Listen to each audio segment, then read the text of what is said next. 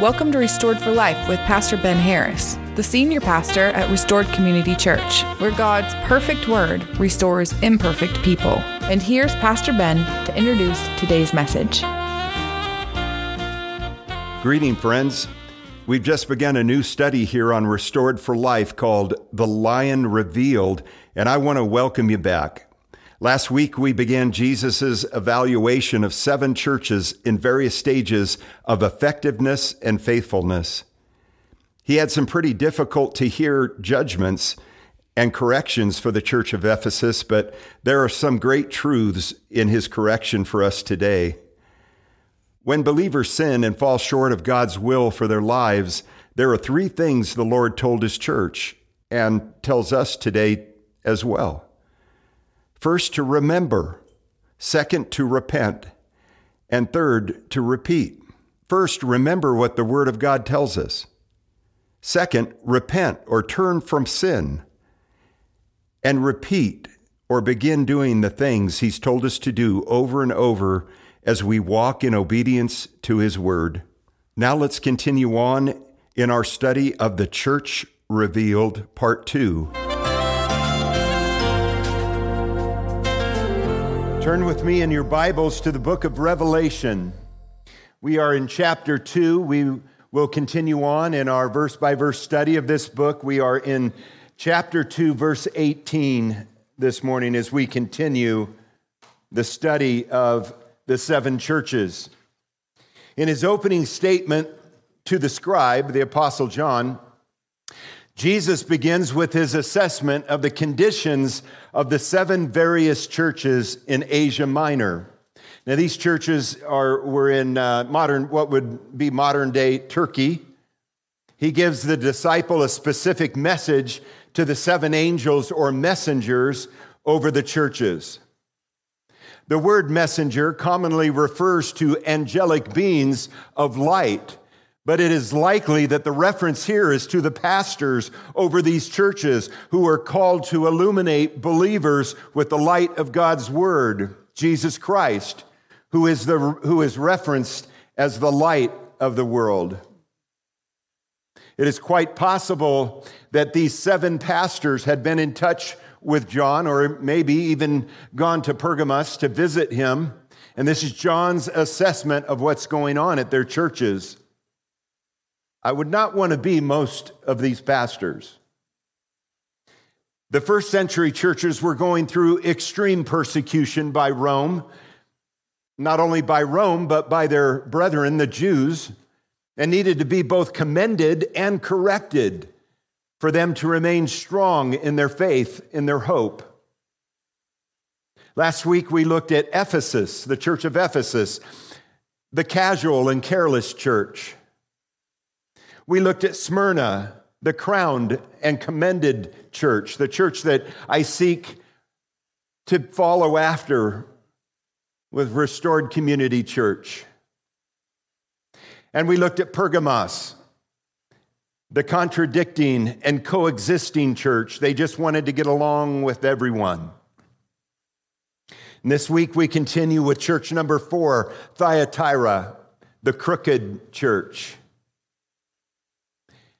As he does throughout his seven messages here, Jesus begins with the commendation of Christ, and we look at that beginning in verse 18. And to the angel of the church in Thyatira, write, These things says the Son of God, who has eyes like a flame of fire and his feet like fine brass. Right away, this is the picture of a judge, a righteous judge who's standing to rule. I know your works love, service, faith, and your patience. And as for your works, the last are more than the first. The Lord's address to the church in Thyatira is the longest of the seven addresses. It is short on commendation but long on condemnation and correction. Thyatira was a small city, but it was big in trade guilds. In the book of Acts, we learn of a lady by the name of Lydia who followed God faithfully and eventually was introduced to Jesus by the Apostle Paul. We're told she was a seller of purple, purple cloth that, that was uh, made in Thyatira, and that's where she probably lived. And it's believed that she was very successful as a, as a businesswoman. History bears out the truth that where there is big commerce, where there is big business, there will be large guilds or unions. And where there are trade unions and guilds, there will likely be greed, idolatry, and immorality practice, which are the top three enemies of the church. Thyatira was known for its large temple for the worship of Apollo, the sun god. Interesting to note here that Jesus Christ refers to himself as the Son of God in this verse and, and in no other place in Revelation. Like that of Ephesus, Thyatira was commended for being known for their love and for their service and to the community. However, those eventually overtook their love for the Lord and they became uh, focused on their service outward and not so much on their love for God. Moving on, we hear the condemnations of Christ in verse 20. The condemnations of Christ. Nevertheless, I have a few things against you because you allow that woman Jezebel, who calls herself a prophetess, to teach and seduce my servants to commit sexual immorality and eat things sacrificed to idols. And I gave her time to repent of her sexual immorality, and she did not repent. It's interesting to note that the church of Ephesus that we talked about last week was waning in their love for Christ, and yet they still had enough spiritual discernment to recognize the false prophets and remove them from their church.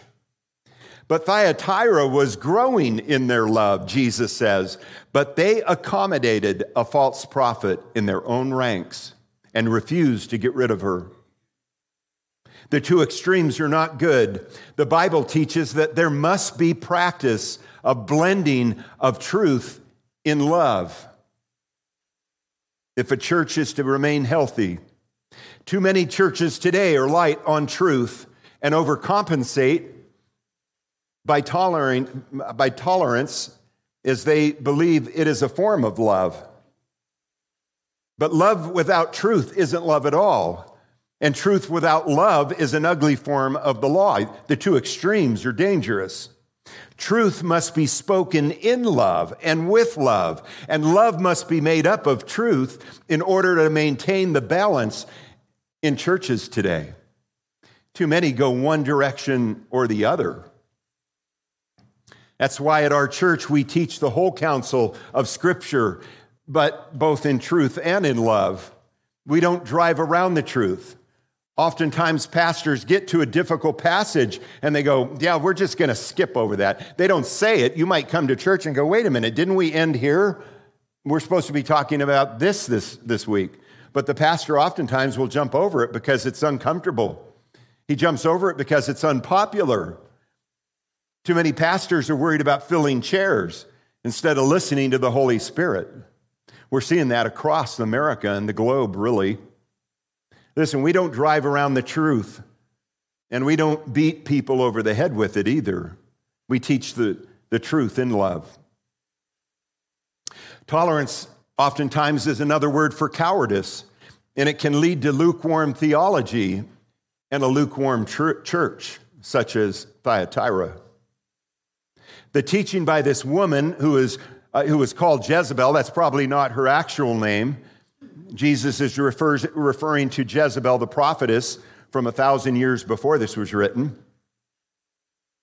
But the teaching by this woman is akin to the Nicolaitan doctrine, which we discussed last week, so I won't go into it in depth.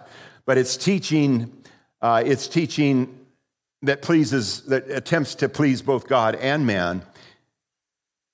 And of course, that's lukewarm religion right there that ends in destruction for those who practice it. Next, we see the correction of Christ. It begins in verse 22. Indeed, I will cast her, Jezebel, into a sick bed, and those who commit adultery with her into great tribulation, unless they repent of their deeds. I will kill her children or followers with death, and all the churches shall know that I am he who searches the minds and hearts. And I will give to each one of you according to your works. Jesus warns them that he is about to judge this false teacher by sending a severe disease upon her and by sending her followers into serious tribulations, even death. And he'd warned them both, and they refused to repent and turn back to his truth. Aren't you glad, by the way, that God is a patient God? I, I, you know, I'd be the first in this room to tell you that I am so grateful that God was patient with me. When I was shaking my fist at him, he was patient with me. When I was walking the other way, he was still calling to me. I'm so grateful for God's patience. And once again, we see his patience front and center here today. The Thyatira church was being uh, co taught by a false teacher. Now, if you lived and worked in that first century city of Thyatira, you couldn't just move around the corner to the, uh, the second church of Thyatira, maybe had a better teaching. No, this was the church that you could go to in that city if you wanted to follow Christ.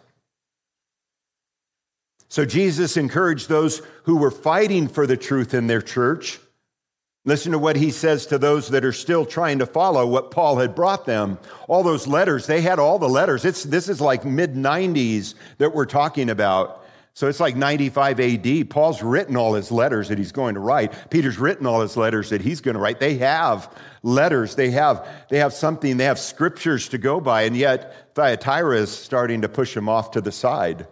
Uh, but there are people there that are fighting to hold on to what they had been taught. Verse 24, Jesus continues and he speaks to them.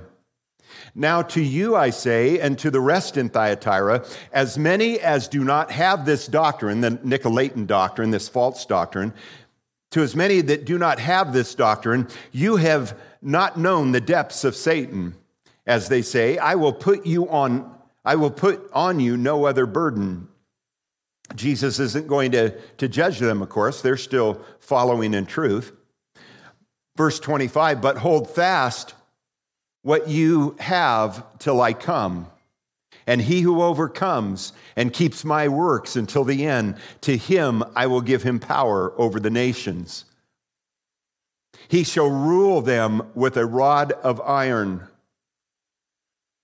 speaking of Jesus, is going to rule in the millennium with a rod of iron, and we're going to co rule with him. They shall be dashed to pieces, those that are disobedient sinners, like the potter's vessels, as I have also received from my Father, and I will give him the morning star. He who has an ear, let him hear what the Spirit says to the churches. Jesus encourages his true followers to stay the course because one day we will rule over the nations with Christ in the millennium, in the kingdom to come. We're promised the morning star, which is a reference of Jesus himself. The faithful in Christ will reflect the glory of the morning star, Jesus Christ the, the reflection of our Messiah as we rule in the millennium alongside of him who brandishes the iron rod against the evil ones who are as clay pots, broken in pieces when they come against the Holy One of heaven. So don't give up. Jesus is about, about to come back for his saints. Now is not a good time to wander away. Now is not a, t- a good time to lay your Bibles on the shelves and not read them. Now is not a good time to wander off in the middle of this battlefield that we're entering. If you thought things were going to get easier, then you need to read Revelation. You're in a good study right now. I'm telling you, they're going to get more difficult as the days go on. Are we not seeing that right now in the news? Things are, you know, this world doesn't end on a good note. It comes it ends with judgment. So you and I ought to know what's coming. You and I ought to be prepared. Now is a good time to read your Bible. Now is a good time to be part of a prayer group. Now is a great time to be part of a church, to link arms together, for we are stronger when we are together. We've looked at our at church number four, Thyatira, the crooked church. Now let's move on to church number five, which is Sardis, the ceremonial church. Sardis is the ceremonial church. Do you remember how the church at Smyrna had no uh, condemnation from Christ? It only had condemn, or, or commendations from Christ, his commendations and his encouragement. Again, I say this is the church I strive to, to create right here at RCC. And I know that you're with me on that. You wouldn't be here if you didn't feel that way. Church number five, Sardis, the ceremonial church. Sardis is the opposite of Smyrna. Sardis only receives Christ's condemnation and correction. He has very little good to say about them. Sardis had become a museum piece that may have begun with great intentions, but now it's truly only a relic that practices a ceremonial form of dead religion, which is defined as mankind's attempt at reaching God through acts of appeasement rather than receiving and growing in God's free gift of grace, Jesus Christ, to mankind. They were going out and trying to appease God by performing all these rituals. I can think of several churches in this valley that do the same thing today. They're trying to reach God themselves through acts of service and ceremonial practices, but that's not how you reach God. God has already reached us with his son, Jesus Christ. Listen to how Jesus describes this dead, ceremony driven, and lifeless church as he gets right to the point with them. He mixes no words. The condemnation of Christ chapter 3 now, verse 1.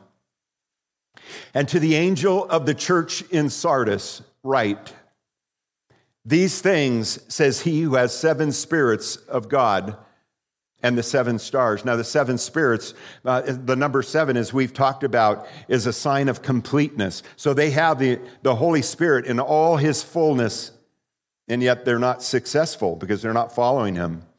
These things say to, these, to the seven spirits of God and the seven stars, these pastors, I know your works, that you have a name, that you are alive, but you are dead.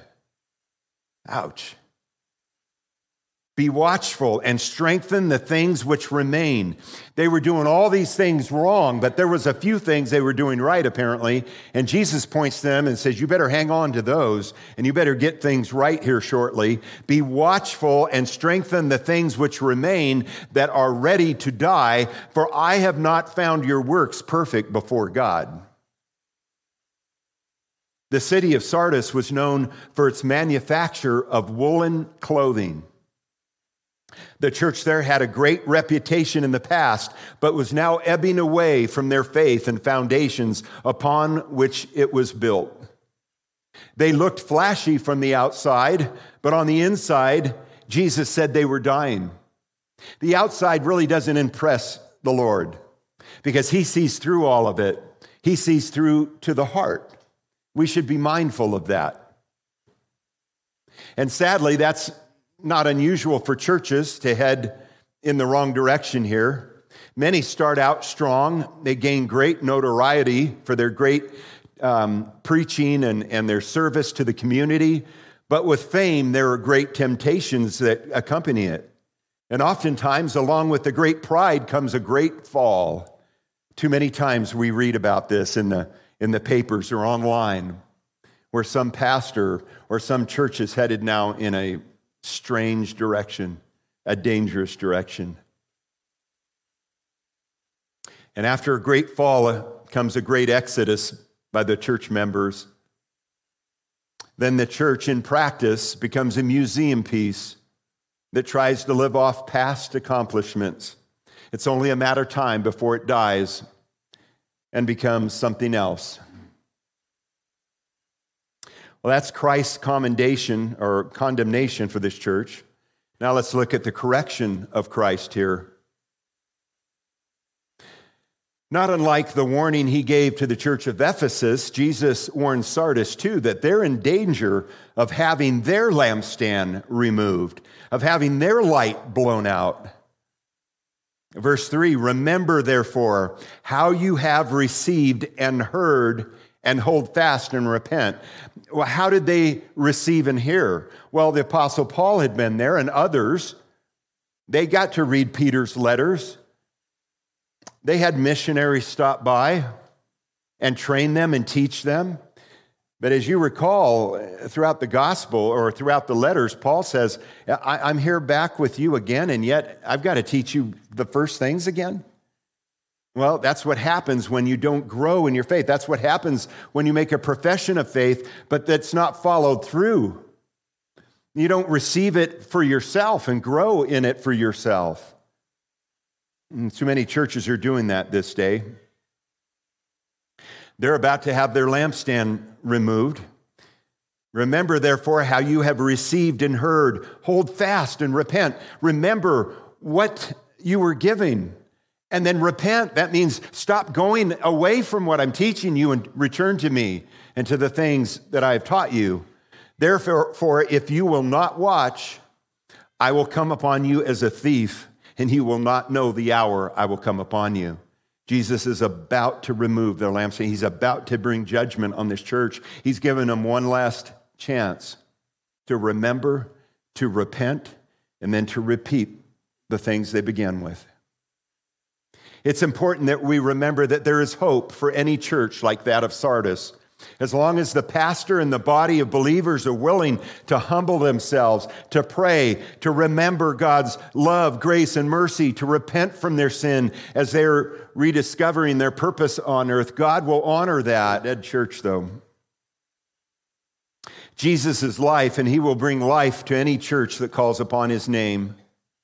Do you remember early on, in fact, the first week of our study, that I spoke of the importance of making this Bible study in Revelation personal to each of us individual?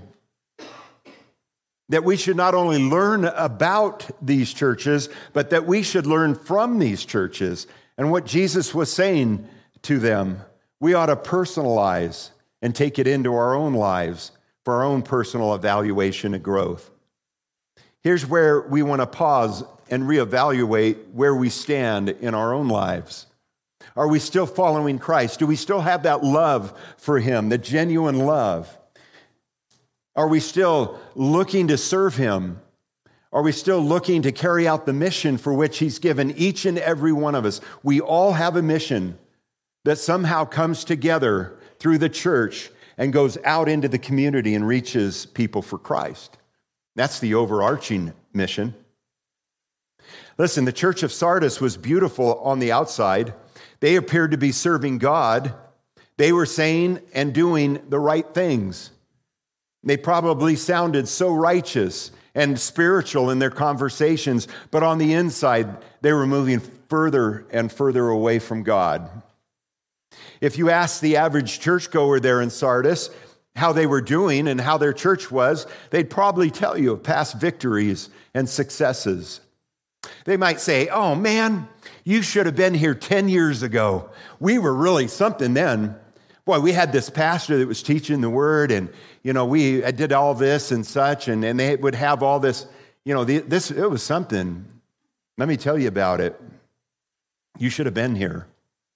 They might try and convince you that they were hard at work for God or even tell you that they were good with God. No, I'm good with God. But the question isn't, are you good with God? The, the better question is this Is God good with you? Are we, it doesn't matter what my opinion is of what God wants, that matters very little. What matters is what God wants me, wants from me, and wants me to carry out. That's what really matters. Listen, if you can't point out how God is at work in your life and through your life today, you might be in neutral and don't know it. You see, we don't serve a God who stagnates. He is neither motionless or idle. No, our God is a God on the move. He is always at work inside of the hearts and minds of those who will follow him in obedience. So if you find yourself stagnant, if you find yourself in neutral, you've lost contact with him. It's time to put it back in gear and follow him. My question for each one of us today is this Is your future brighter than your past? Can you see God at work in your life today?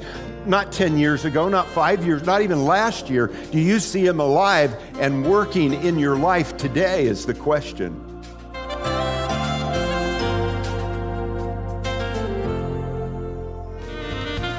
Restored for Life is a radio ministry brought to you by Restored Community Church. Visit restoredcommunitychurch.org to learn more about Pastor Ben Harris and for service times. Join Pastor Ben next time as we set out on a journey to discover the authentic life as Christ followers through obedience to his word.